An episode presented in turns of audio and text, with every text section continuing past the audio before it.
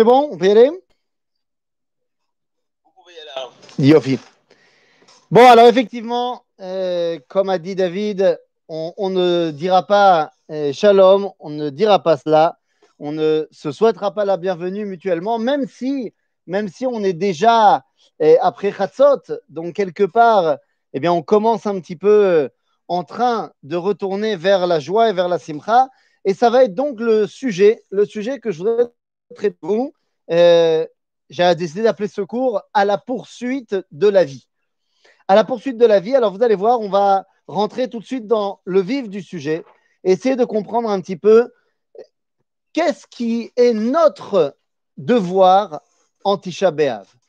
C'est-à-dire que, évidemment qu'on sait que Tisha B'Av, ça nous rappelle des moments de destruction dans le peuple juif, bien sûr, ça on le sait, mais la question est de savoir pourquoi est-ce qu'on continue.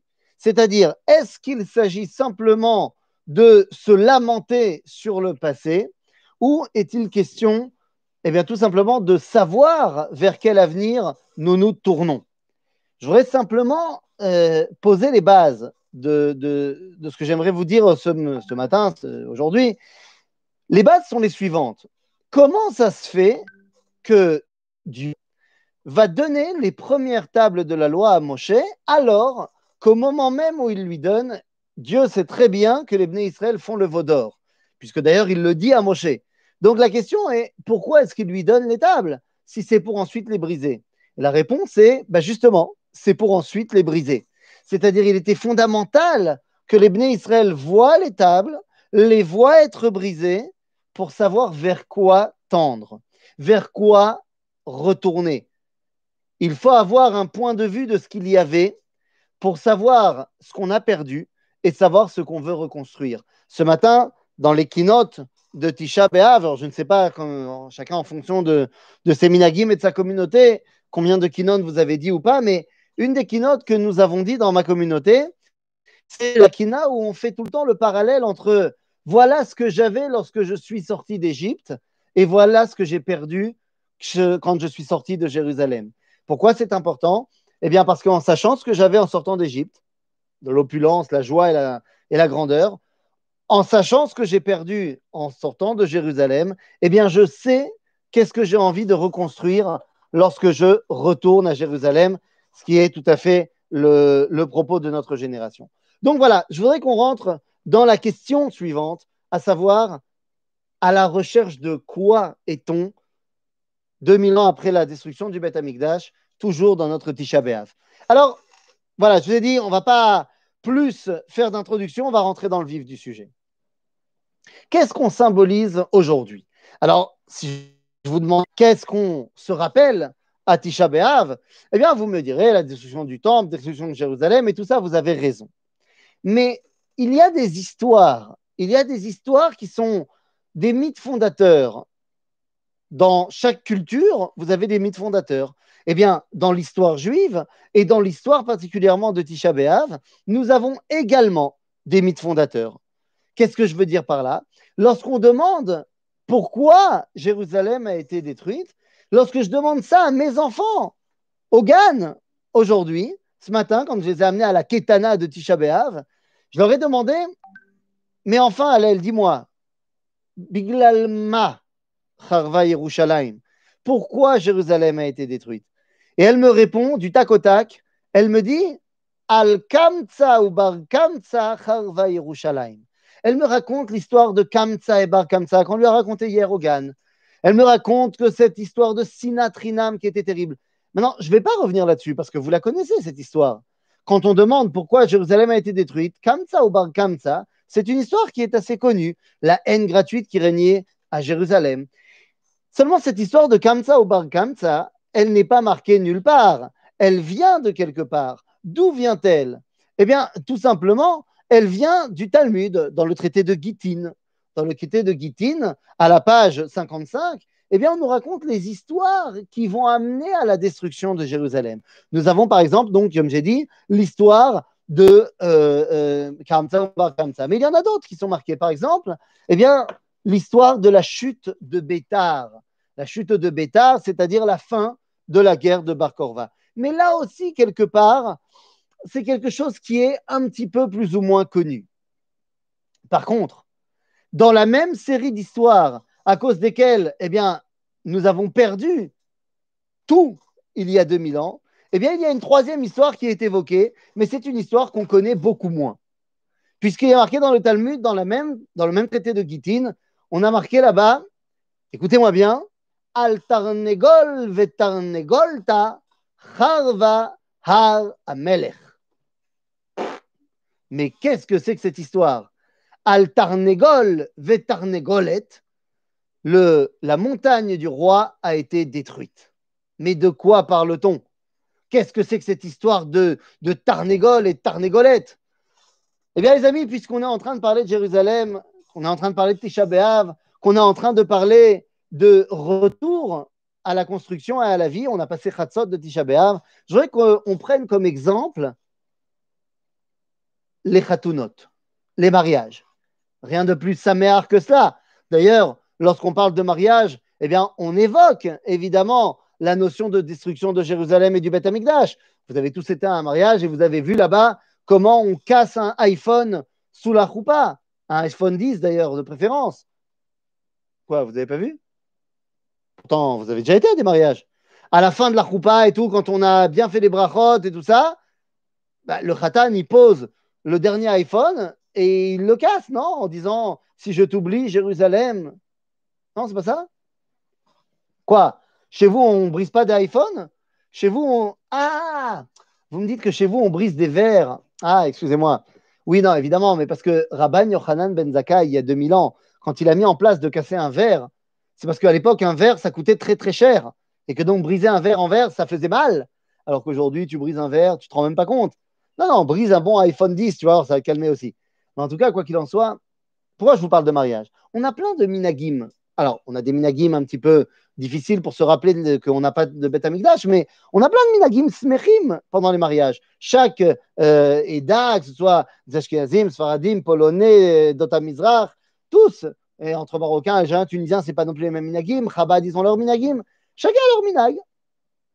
Mais dites-moi, c'est quand la dernière fois vous avez été à un mariage où on précédait le Khatan et la Kala, une poule et un coq? Ah bah oui, c'était le minag, les amis, c'était le minag à Jérusalem. Enfin, pas que à Jérusalem d'ailleurs, c'était le minag dans tout Israël. Le minag à l'époque du Beit HaMikdash, c'est que le Khatan et la Kala rentraient sous la choupa, mais les précédaient une poule et un poulet, une poule et un coq. Al Tarnegol ve Tarnegolta.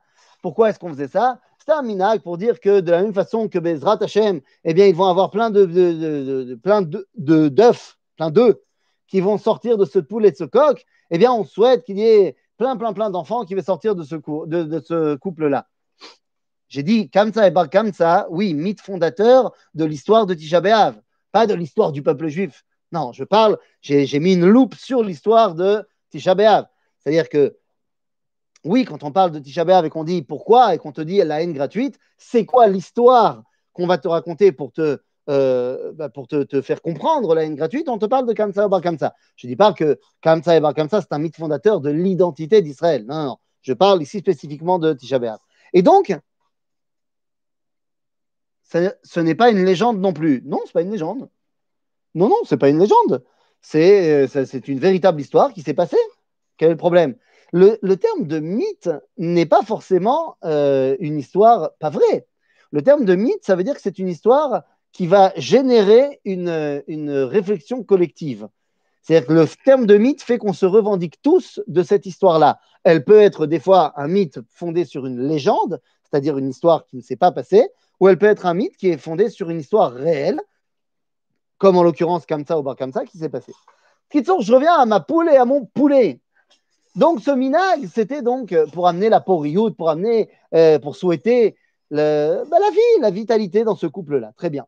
Seulement, on nous raconte la Guémara hein, que lorsque les Romains étaient présents et qu'il n'y avait pas grand-chose à manger, ou alors, slash, que les Romains avaient tout simplement envie de pourrir la vie des Juifs, eh bien, un jour, Behar HaMelech, c'est-à-dire Bashomron, c'est ça que veut dire Har HaMelech, c'est le nord de la Judée, c'est-à-dire au-dessus de la Judée, il y a la Samarie. Eh bien là-bas, un jour, les Romains sont arrivés, il y avait un, un, un mariage, et donc il y avait le Tarnegol et la Tarnegolette. Attendez, je reviens, je reviens deux secondes dans, dans Kamtsa, juste je termine mon histoire. Et il y avait donc, ils ont emmené le Tarnegol et la Tarnegolette, et là, les Romains sont arrivés, ils étaient certainement déjà présents dans le mariage, ils sont arrivés, et ils avaient certainement faim, ou je ne sais pas quoi, ils sont jetés sur la poule et sur le coq, et ben, ils les ont pris, ils en sont fait des parguites. Et ça a créé un tollé général qui a créé une révolte complète des Juifs qui a amené à la destruction Euh, du nord d'Israël. Il semblerait d'ailleurs que si on prend les événements tels qu'elles sont racontés dans le Talmud et qu'on prend les événements historiques, que ce soit le début de ce qui a amené un, une révolte qui s'appelle Mered Atfutzot, la révolte des communautés de Chutz La'aretz qui a commencé en Israël, eh, mais qui s'est propagée dans toutes les communautés juives du pourtour méditerranéen, qui a eu lieu entre les années cent dix-sept et cent dix-huit. C'est-à-dire, c'est une révolte qui a entre la révolte qui amène à la destruction de Jérusalem, et la révolte qui amène à la chute de Bar Kokhba eh, au final. Alors, c'est une bonne question, les questions à la fin de cours. Simplement, donc, je vais répondre avant que tu dises ça. Il y a quelqu'un qui a demandé euh, comment le Shamash a pu faire une telle erreur dans l'histoire de Kamtsa et de Bar Kamtsa d'inviter euh, Bar Kamtsa au lieu d'inviter Kamtsa. Eh bien, je dirais tout simplement que, à mon sens, tel que je comprends cette, euh, cet enseignement, euh, ce n'était pas tellement une erreur. C'était volontaire. Tous les éléments là-bas, d'abord tu as remarqué que Kamtsa, c'était le père de Bar Kamtsa. C'est-à-dire que l'un s'appelle le fils de l'autre.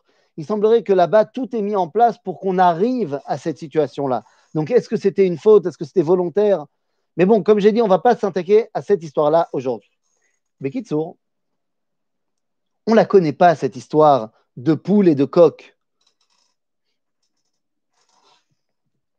Alors, je disais, je répète, l'histoire de Tarnegol et Tarnegolet, c'est que le minag à l'époque, c'était que lorsqu'un Khatan et une Kala rentrent sous leur choupa, eh bien, on fait avancer d'abord une poule et un coq pour symboliser que de la même façon que ce couple-là d'animal, eh bien, va avoir plein, plein, plein, plein, plein, plein, plein, plein, plein d'enfants, eh bien, on souhaite à ce couple qui va se marier d'avoir plein, plein, plein, plein, plein de vie. Ok? C'était le minag. Les Romains sont arrivés un jour à un mariage, ils ont pris la poule, ils ont pris le coq, ils s'en sont fait des parguillottes. Eh bien, ça a créé une révolte générale, une révolte qui a amené finalement à la chute de toute la Samarie. Les amis, c'est une histoire qu'on ne connaît pas. C'est une histoire qu'on ne connaît pas parce que quelque part, et, je, et ne venez pas me marquer en commentaire, non mais si, moi j'ai été, moi j'ai été, moi j'ai été. De manière générale, Jérusalem fait partie intégrante de l'identité collective juive. Même la Judée fait partie intégrante de l'identité collective juive. Tout le monde n'a pas forcément été à Bétar, mais la Judée, c'est un endroit qui nous parle. Le Shomron, la Samarie, c'est un endroit qui nous parle beaucoup moins dans le collectif d'Israël, que ce soit en Israël, et je ne te raconte même pas en Chutz La'aretz.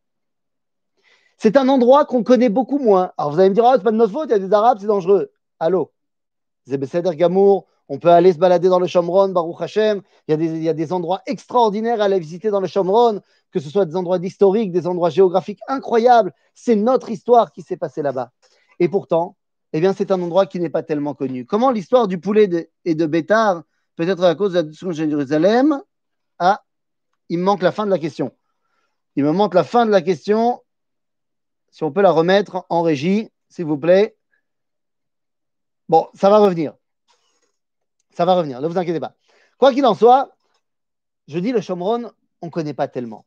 On ne connaît pas tellement. Et pourtant, eh bien, il est marqué dans la même série d'histoires que nous marque la Gemara dans Masechet Gitine pour nous parler de ce qu'on a perdu. Alors peut-être que ça va répondre à la question. Il y a trois histoires. Il y a l'histoire de Kamtsa et Bar Kamtsa qui amène la destruction de Jérusalem. Il y a l'histoire de Bétar qui amène la destruction de la Judée. Et il y a l'histoire de la poule et du coq qui amène la destruction de la Samarie. Il semblerait que ce sont trois dimensions complètement différentes. Trois dimensions complètement différentes que nous avons perdues il y a deux mille ans et que notre rôle à nous aujourd'hui, Tisha B'Av deux mille vingt, Nachon, Shomron, c'est la Samarie en hébreu, exactement. Ce sont trois dimensions que nous avons besoin de retrouver. Car, encore une fois, notre rôle à Tisha B'Av deux mille vingt, c'est non pas de pleurer pour ce qu'on a perdu, mais de savoir quoi reconstruire. Il y a donc trois dimensions. La dimension de Shomron, la dimension de Yehuda, de Bétar, et la dimension de Yerushalayim, du Beit HaMikdash. Qu'est-ce que c'est que ces trois choses? Eh bien, le Shomron, commençons par le Shomron. C'est de cela qu'on va parler aujourd'hui, ces trois dimensions qu'on a besoin de reconstruire. Quoi? Qui a reconstruit le deuxième temple? Ben, le deuxième temple, ça a commencé à être reconstruit à partir de Ezra. Oui, je comprends. Alors, vous savez quoi? On a une très bonne, c'est une très bonne remarque. Muriel a raison et j'adopte le, euh, la, la, la, la remarque de Muriel. Venez, on essaye de faire en sorte que les questions, je vais laisser cinq minutes à la fin du cours pour poser toutes les questions. Ne posez des questions que si elles sont vraiment, vraiment euh, euh, très, très, très importantes pour le, la, la, la suite du cours. Genre, par exemple, euh, j'ai dit un terme en hébreu que je n'ai pas traduit et vous n'avez pas compris ce que c'était, dites-le, ok? Mais sinon, on laisse les questions pour la fin. Donc, nous avons dit trois dimensions. Trois dimensions que nous avons perdues et donc trois dimensions que nous devons reconstruire. La première, celle de Shomron, la deuxième, celle de Judée, la troisième, celle de Jérusalem. Qu'est-ce que c'est que le Shomron que nous avons perdu? Eh bien, les amis, quand on regarde dans le livre de Bereshit, mais pas seulement, quand on regarde dans toute la Torah, dans tout le Tanach, et également chez nos amis arabes qui occupent actuellement une grande partie de la Judée et de la Samarie, le Shomron a toujours été, si vous voulez, l'idéal de vitalité, de shefa chomrit, d'abondance matérielle. À commencer par Yosef. Yosef, qui est celui qui veut corriger le monde par l'abondance, eh bien Yosef est enterré à Shkhem, à Naplouse. Shkhem, évidemment. Shkhem, qui est la capitale de la Samarie aujourd'hui. Lorsqu'on regarde dans le Tanakh, dans Sefer Melachim, eh bien, on se rendra compte que lorsqu'il y a eu le schisme et qu'il y a eu bah, le royaume d'Israël, la capitale de ce royaume, c'était Shomron, à côté de Shkhem. Mais il faut bien comprendre que c'était l'abondance qu'il y avait là-bas. D'ailleurs, ce sont des paysages, euh, géographiquement parlant, qui sont extrêmement fertiles. Les amis, quand vous regardez les Arabes aujourd'hui, qui habitent en terre d'Israël, vous avez des Arabes qui habitent à Jérusalem. Vous avez des Arabes qui habitent à Hebron. Et vous avez des Arabes qui habitent à Shkhem également. Mais regardez, ce n'est pas du tout les mêmes Arabes. Ils n'ont rien à voir les uns avec les autres, de manière générale, évidemment. Alors que les Arabes de Hebron, qui est la capitale de la Judée, sont extrêmement spirituels. Il semblerait que c'est ça le propre de la Judée. Alors que les Arabes de Jérusalem sont excités à propos de Makom Amikdash. Eh oui, les Arabes de Jérusalem, ce qui les intéresse, c'est Al-Aqsa. Ils ne veulent pas qu'on soit là-bas. Ça les dérange énormément qu'on soit là-bas. Va comprendre. J'ai un ami qui est monté sur le mont du Temple, pas euh, là à Tisha B'Av, mais il n'y a pas si longtemps de ça, avant le Corona, enfin quelques mois quand même, avant le Corona, et il y avait à ce moment-là de la montée, il y avait des juifs qui sont montés, Betahara, Bigdusha, et il y avait une Kala qui allait se marier euh, en fin d'après-midi. Et il raconte que lorsque la Kala avançait, machin, bon, il y avait plein, plein, plein d'Arabes qui sont là, qui n'arrêtaient pas de crier « Allah Wakbar, Allah Wakbar ». Le policier, qui est un Arabe, le policier la voit pleurer et lui dit « Ne pleure pas. Regarde-les. Vous êtes douze, les Juifs. Douze, c'est rien du tout. Regardez à quel point votre force, à vous douze Juifs qui veulent prier à l'endroit de votre temple, regardez comment ça leur fait peur. Des centaines d'Arabes qui sont en stress et crient à la Wakbar. » C'est-à-dire que les Arabes de Jérusalem, ils sont tournés autour du Beit HaMikdash. Et les Arabes de Shomron, de la Samarie, et eh bien, regardez ce qui se passe à Shkhem. À Shkhem, c'est, c'est, c'est la folie. À Shkhem, c'est, c'est New York. Ah, on n'est pas du tout dans Faouda. Hein. Shkhem, tu as aussi une ville où il y a une... C'est une ville européenne moderne. Alors, il y a évidemment, il y a le marché aussi à la Kasbah. Mais tout n'est pas à la Kasbah à Shkhem. Il n'y a même pas, il n'y a pas si longtemps, il y a eu une, une, un reportage qui a été fait en Israël sur la vie nocturne des jeunes de Shkhem. Tu te crois, euh, tu te crois euh, à, je sais pas, je vais pas dire de bêtises, mais, mais tu te crois carrément à Marrakech, tu te crois euh, dans des villes, évidemment, euh, de couleur musulmane, mais totalement euh, moderne. Et l'abondance matérielle, l'abondance de la vitalité, c'est Shomron. C'est l'abondance de la, de la vie au niveau du corps, au niveau de la matérialité. Et il semblerait que c'est une dimension qu'on se doit de récupérer. Car durant deux mille années de Tisha B'Av, nous avons été des Juifs qui s'assoient par terre, qui avons la tête baissée et qui sont considérés comme étant physiquement pas tellement là. C'est le propre de l'exil, où nous étions réduits, si vous voulez, à une dimension extrêmement basse, extrêmement miskena, pour pouvoir retourner à une identité complète et parfaite. Nous avons besoin de retrouver notre force, notre grandeur, notre abondance au niveau de la vie, au niveau de la vie concrète, physique. C'est ce qui amènera le Rav Kook à dire dans son livre Orot Israël une phrase terriblement profonde, mais, mais tellement bizarre, parce qu'on n'a tellement pas l'habitude de ça.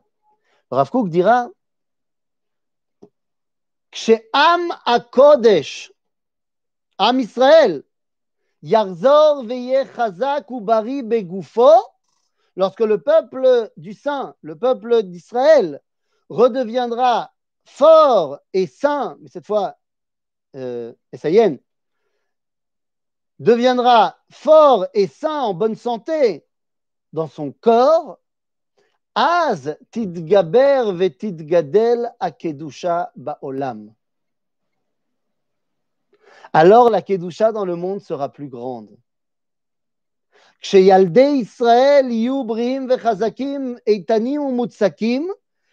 les enfants d'Israël, je traduis, joueront au foot, seront fortiches, az avir haolam yeh zach vetaor vekadosh.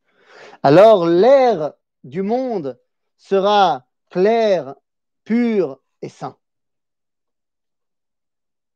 Ken, Ken, Ken. Je vois toujours, je vois toujours la, la, la différence, la différence entre euh, mon neveu, un tzaddik, mamash, un tzaddik de Paris, avant un tzaddik, mamash.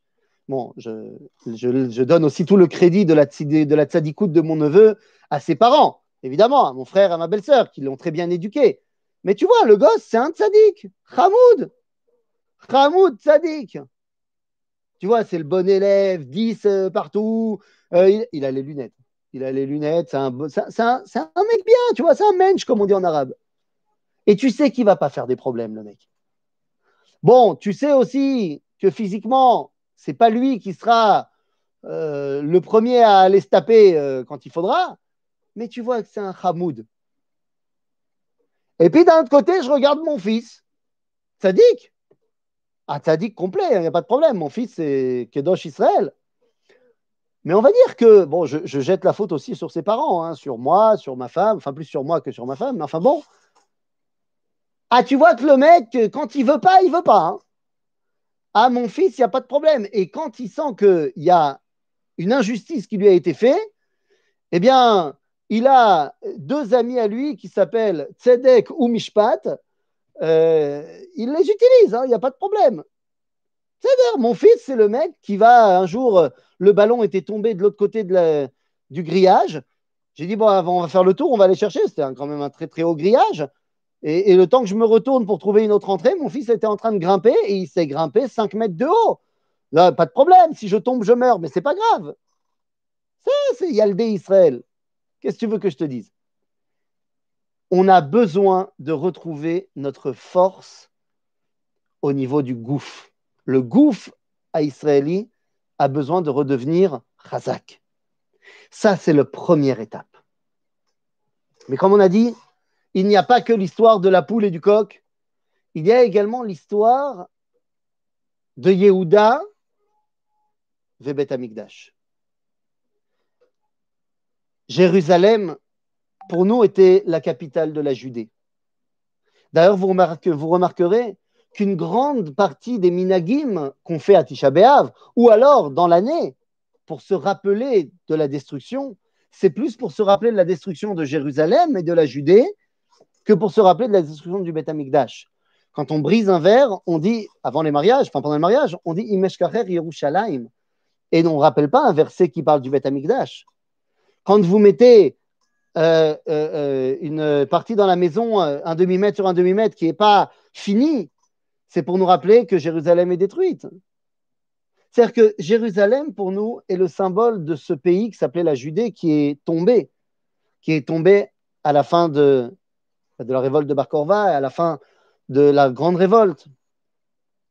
En d'autres termes, on a perdu la notion de Yerushalayim et plus particulièrement de la notion de Judée. Mais qu'est-ce que c'est que Jérusalem?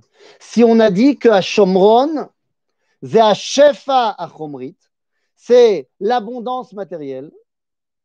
Qu'est-ce que c'est que Jérusalem? Eh bien, les amis, pour comprendre ce que c'est Jérusalem, ce que nous construisons ici à Jérusalem, eh bien, je vous ramène à un verset, un verset de Divrei Hayamim. Dans Divrei Hayamim, eh, Divrei Hayamim Aleph, chapitre vingt-neuf, verset onze, nous dit le verset.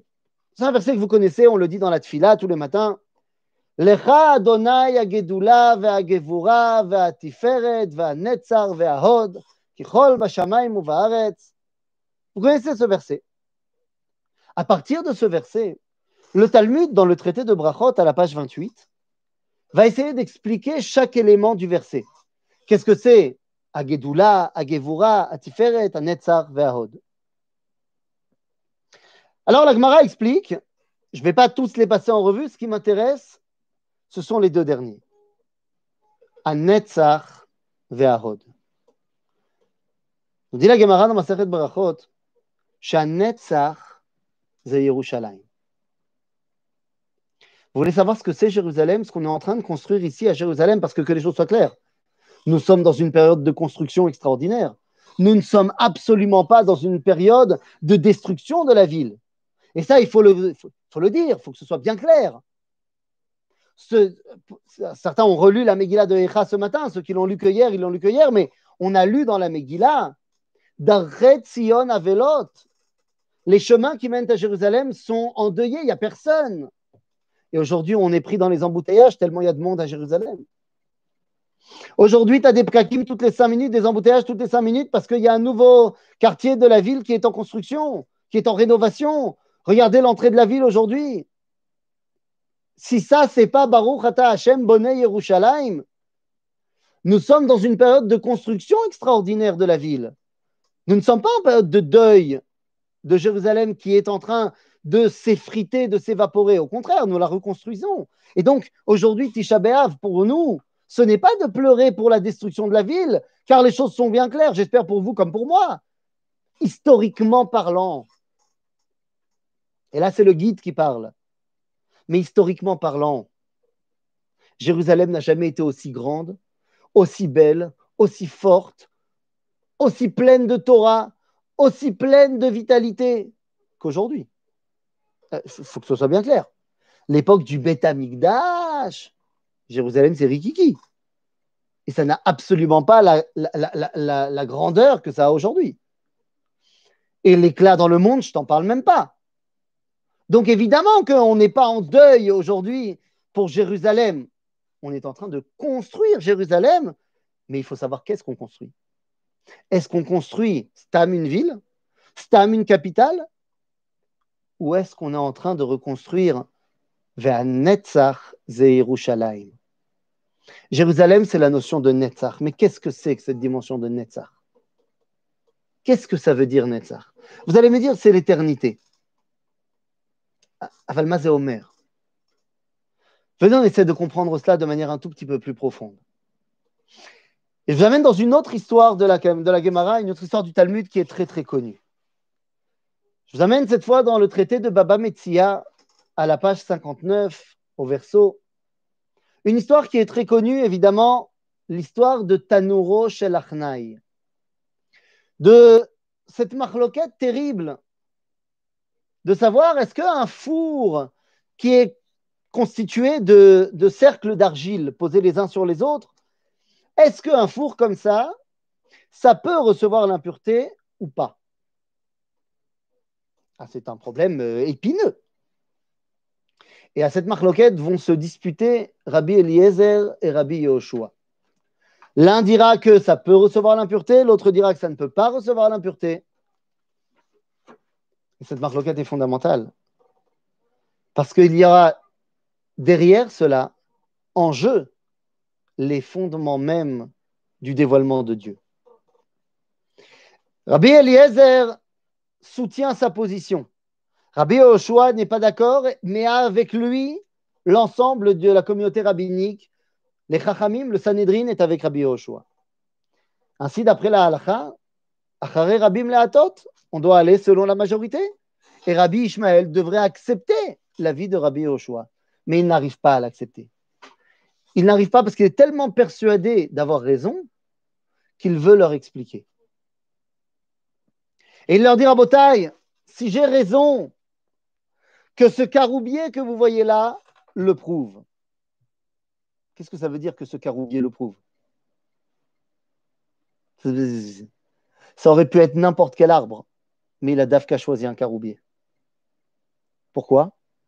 Eh bien, le pourquoi, on le connaît dans une autre Gemara, dans le traité de brachot, qui nous parle cette fois de Choni Améagel. Vous savez, cet homme qui traçait des cercles pour dire à Dieu, fais, fais tomber la pluie. Mais une autre histoire où on raconte qu'il avance, il se balade, et puis d'un coup, il voit un vieil homme planter un caroubier. Il lui dit, mais enfin, pourquoi tu fais ça? Tu sais bien que ça met soixante-dix ans avant de donner ses premiers fruits. Bon, c'est pas vrai, mais ça veut dire que ça met longtemps. Il dit, bah, tu n'en profiteras jamais. Et l'homme lui répond, mais enfin, quand moi j'étais enfant, j'ai trouvé des caroubes. C'est parce que quelqu'un avant moi avait planté un caroubier. Je ne plante pas le caroubier pour moi, mais c'est pour les générations futures. Le caroubier, dans la tradition juive, représente justement la notion de tradition, la notion de massoret, de transmission. Rabbi Eliezer, il dit, si j'ai raison que le caroubier le prouve, j'ai plein, j'ai tellement de massorot qui vont dans mon sens. Et le caroubier se déracine et va se renraciner cent mètres plus loin. Et Rabbi Yehoshua dit, En mevim raya min hacharuv. C'est pas une preuve ce que tu dis. Tu sais pourquoi? Parce que nous aussi, on a des massorot dans ce qu'on dit. Nous aussi, on suit la massorette. Alors que faire? Eh bien, à ce moment-là, Rabbi Eliezer dit, bon, ok, la massorette, ça ne vous suffit pas? J'ai une autre euh, preuve. Si j'ai raison, que le cours d'eau le prouve. Bah, c'est le cours d'eau. En maïm est la Torah. L'eau, c'est la Torah. En d'autres termes, nous dit Rabbi Eliezer, j'ai pas seulement des traditions, j'ai aussi des preuves. J'ai des versets. J'ai des, des enseignements de nos sages. Allô, j'ai de la Torah. Yehoshua dit En mevim raya me'amat maïm. Parce que Rabbi Eliezer a réussi à faire en sorte que le cours d'eau qui va du haut vers le bas s'arrête et remonte du bas vers le haut. Rabbi Yehoshua dit, nous aussi, on a des preuves halachiques, toraniques. Rabbi Eliezer dit, ok, très bien. Si j'ai raison, que les murs du Beit HaMikdash le prouvent. Et à ce moment-là, la Gemara nous dit que les murs ont commencé à s'effondrer, à tomber, jusqu'à ce que Rabbi Yehoshua dise, oh, les murs! Qu'est-ce que vous vous mêlez? Il y a deux rabbins qui discutent de la halakha, ce n'est pas, pas pour vous. Rabbi Eliezer utilise les murs du Beit HaMikdash parce que c'est bien d'avoir des massorot, c'est bien d'avoir des sources, mais le débat halakhique se fait au Beit HaMikdash. Seulement Rabbi Yehoshua, il dit, oui, mais moi aussi, je viens du Beit HaMikdash. Et donc finalement, la Gemara, elle dit que les murs, ils ont arrêté de tomber, mais ils ne se sont pas remis droit. C'est-à-dire, ils ne sont pas remis droit pour ne pas manquer de respect à Rabbi Eliezer. Ils ne sont, sont pas tombés pour ne pas manquer de respect à Rabbi Yehoshua.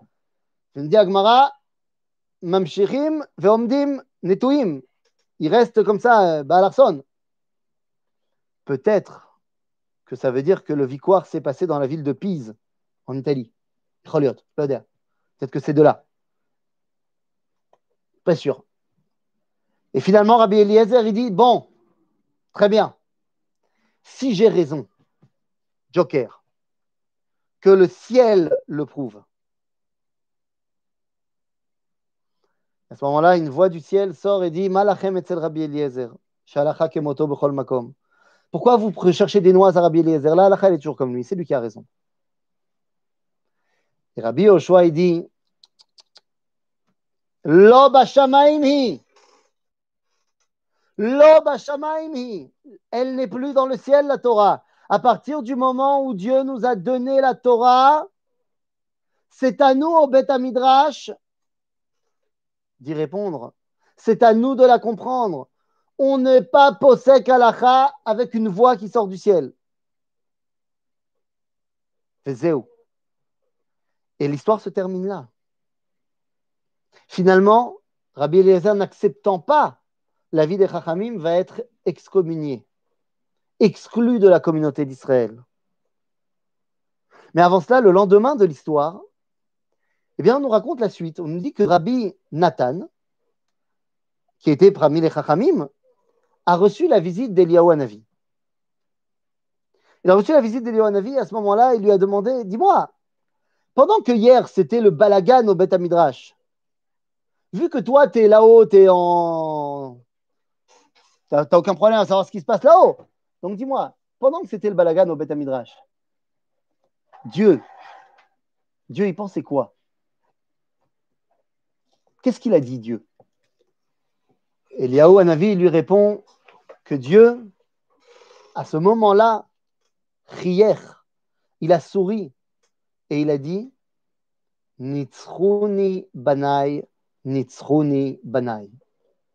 On a l'habitude de traduire cela en disant mes enfants m'ont vaincu, mes enfants m'ont vaincu. Aval lo nachon. Nitzruni banai. Ça veut dire « Asuoti netzach ». Ils ont fait de moi l'éternité. Er. Parce que la halakha se débat de génération en génération et continue de se débattre. Eh bien, ça montre que Dieu est éternel, justement parce qu'on continue à en débattre de génération en génération. Et qu'aujourd'hui, on doit débattre sur le fait de est-ce qu'on a le droit d'allumer des L E D pendant Shabbat, parce que ça ne crée pas de circuit fermé, parce que ce n'est pas vraiment comme du Hashmal de l'époque. Le débat actuel halachique et les contradictions rabbiniques font de Dieu Netzach. Le fait que le débat a commencé avec Moshe Rabbeinu et se continue chez nous, fait que notre relation avec Akadosh Baruch Hu est éternelle. Va Netzach ze Yerushalayim. Y a-t-il un endroit qui a été plus débattu, qui a été plus battu, qui a été plus au centre de toute bêtise que Jérusalem? Va Netzach ze Yerushalayim. Qu'est-ce qu'on est en train de créer ici à Jérusalem? Pas une ville.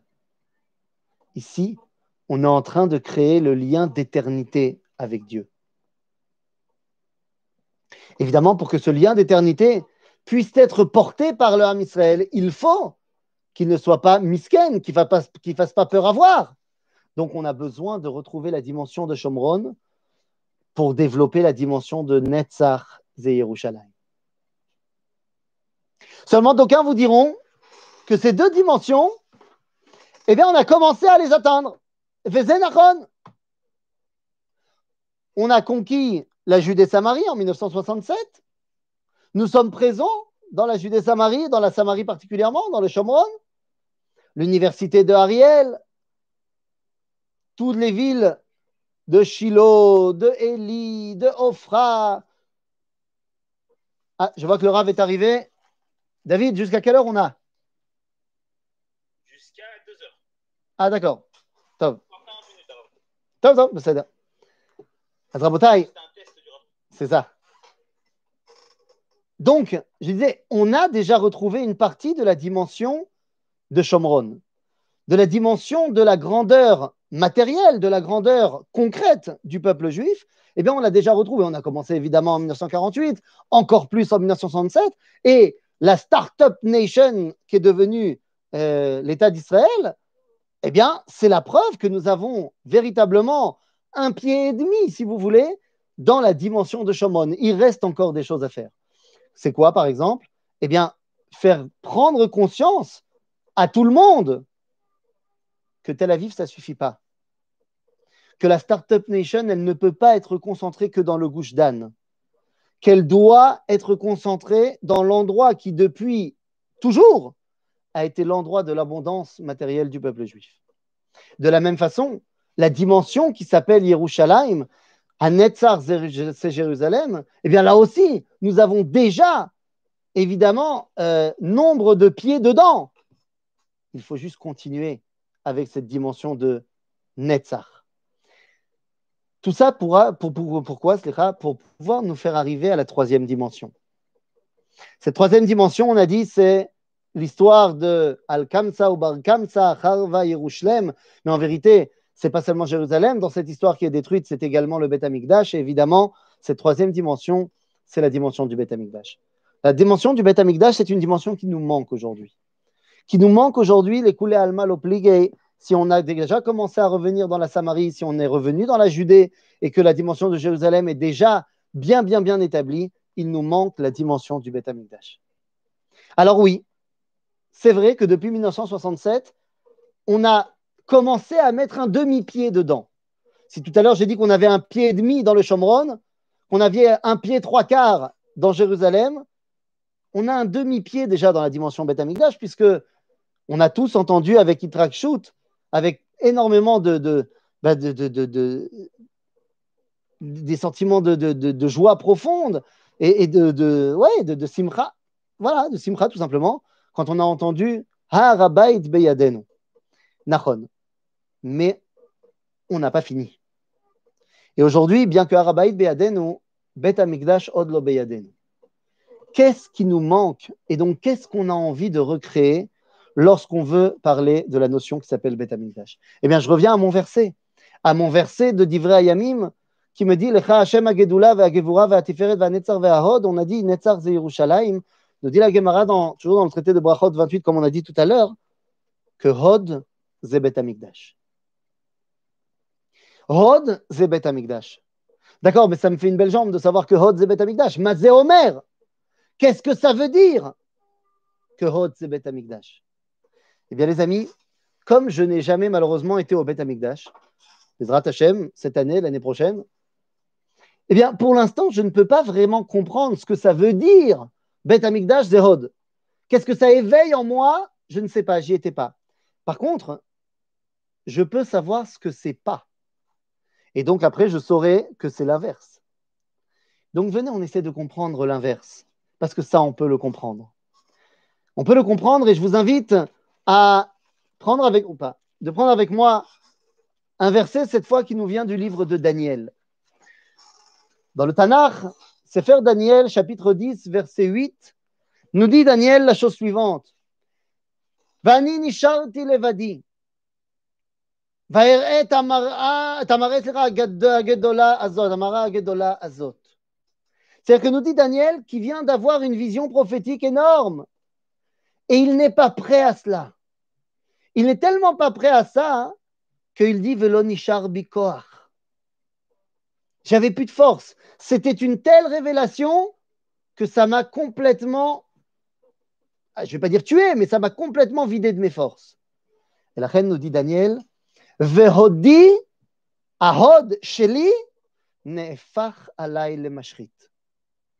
Mon hod s'est renversé. C'est inversé. Mais qu'est-ce que ça veut dire? Qu'est-ce que ça veut dire? Hodi nefach. Qu'est-ce que c'est? Hod inversé. Ah, ben ça vous le savez. On le sait, qu'est-ce que c'est Hod inversé, puisqu'on l'a lu dans la Megillah. On l'a lu hier, on l'a lu ce matin. Mazé Hod inversé. Ben, allez-y. Inversé Hod avec moi. Hey, Vav, Dalet. Quand on l'inverse, ça devient Dalet, Vav. Hey. Mama, mama, mama. Ken. On a dit dans la Megillah de Eicha. Mimarom shalach esh ba'atzemotai ve'irdena. Parash reshet le raglai. Hashiveni achor. נתנני שוממה כל היום דבה. על זה היה דווה ליבנו. הוד על l'envers, c'est davé, dava, dalet vavhei. Vous allez me dire, mais qu'est-ce que ça veut dire, dava? Je ne comprends pas. Ah, d'accord. Alors, je vais t'aider avec un verset de Vaïkra. Iné, nous dit la Torah dans le Sefer Vaïkra, chapitre vingt, verset dix-huit. Veish asher yishkav et isha dava, vegila et ervata, et mekor erva. Un homme qui coucherait avec une femme, dava, akavana, nida. Ah, là, ça commence à me parler. Nida, je sais ce que c'est. Une femme nida, c'est une femme qui aurait ses, ses menstruations, et ça, je sais ce que ça veut dire. Une femme qui aurait ses règles, c'est-à-dire que techniquement, hein, je parle euh, tout simplement de, de biologie, c'est qu'il y a un potentiel de vitalité qu'il a quitté. C'est ça les règles. Il y a un ovule qui aurait pu donner une vie, qui n'a malheureusement pas été fécondé, qui donc est mort.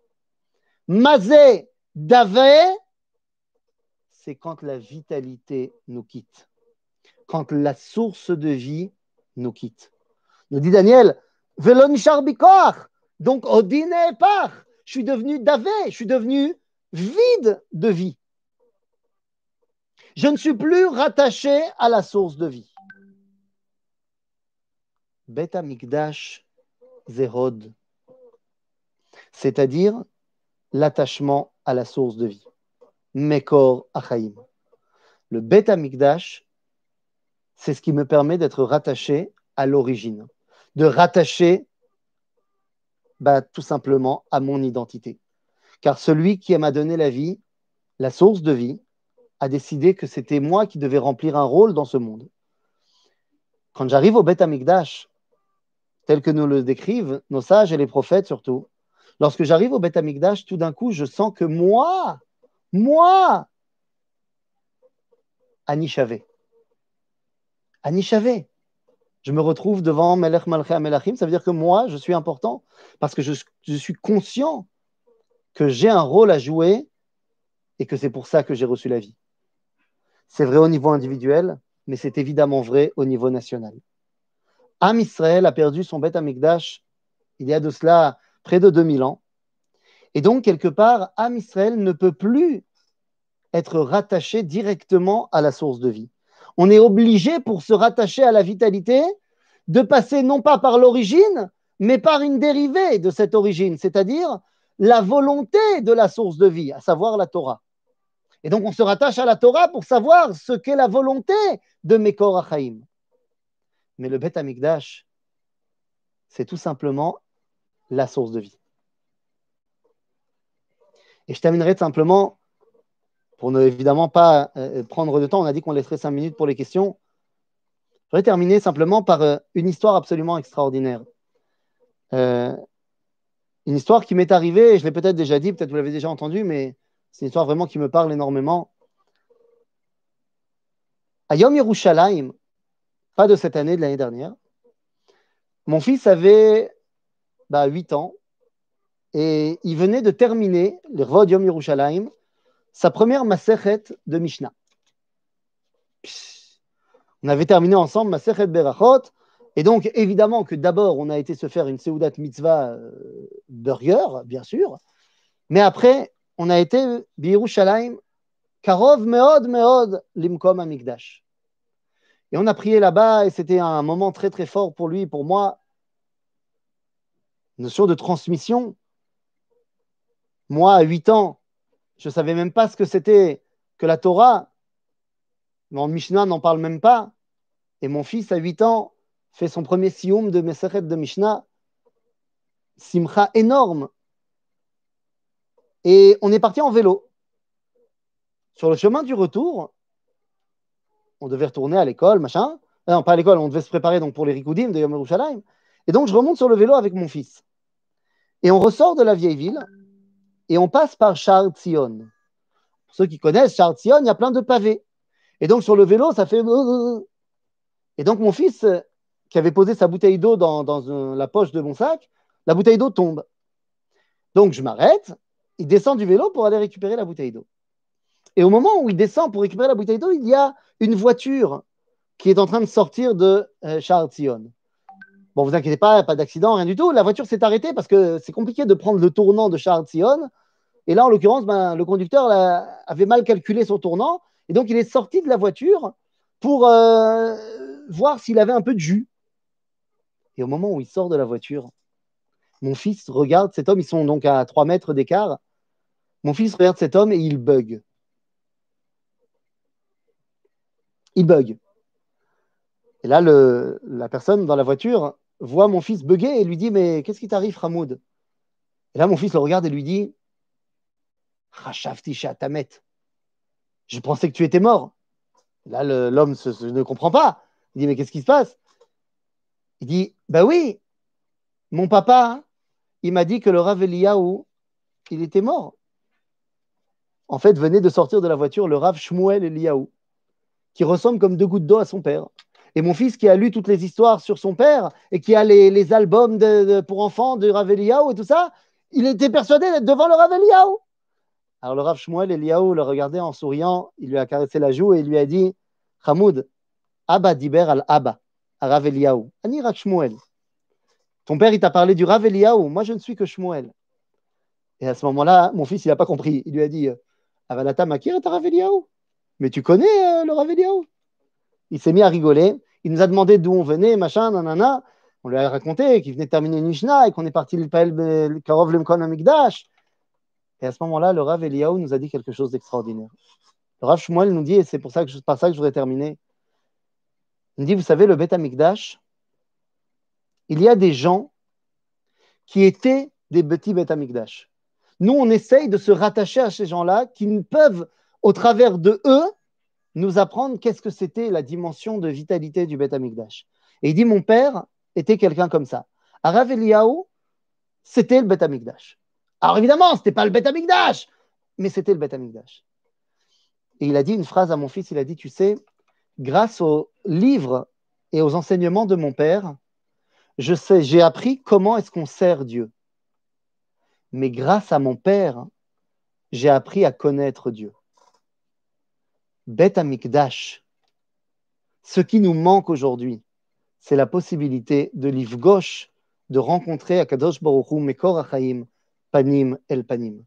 Si nous avons déjà un pied et demi dans le Shomron, un pied trois quarts dans Jérusalem, il est temps de continuer notre emprise sur la notion qui s'appelle Beit HaMikdash pour que l'année prochaine, nous n'ayons plus déjà à jeûner, mais nous n'ayons plus à espérer. Mais comme disait le Rav, Parla, le Rav Harlab dans Ma'ena Yeshua, qu'il est temps que l'espérance fasse place à la réalité de la vie. Voilà, je laisse quelques petites minutes pour les questions. S'il y a des questions, c'est maintenant. Sinon, je nous souhaite à tous. Il y a des questions Rav, dans questions-réponses de Alex Tangy. On s'endeuille particulièrement pour le deuxième Beit HaMikdash, alors que tel qu'il est décrit par les prophètes, il ne s'agissait que d'un tas de pierres sans shrina. Alors pourquoi nous manque-t-il tellement ? Je peux le comprendre son premier mais pas le deuxième. Et il reste une minute avant le. Eh ben, la réponse est très simple. On ne s'endeuille pas seulement pour le deuxième Beit HaMikdash, on s'endeuille pour le Beit HaMikdash tout court. Pour ce cours. Donc je nous souhaite voilà, que euh, ce soit la dernière fois qu'on, d'abord qu'on se fasse des cours par Zoom, qu'on puisse se retrouver Béhémet, Bezrat Hashem, Bekarov tous ensemble, et qu'on puisse se retrouver tous ensemble Béhémet, Beit HaMikdash, et voilà. Je laisse la place au Rav. Chazak ou Baruch. Bienvenue au Rav Cherki. On ne dit pas shalom, on dit bienvenue. Rav Cherki, vous pouvez commencer comme vous voulez. Bon, euh, comme on ne se dit pas shalom, c'est comme si on ne l'avait pas dit. Et euh, bon, c'est un plaisir.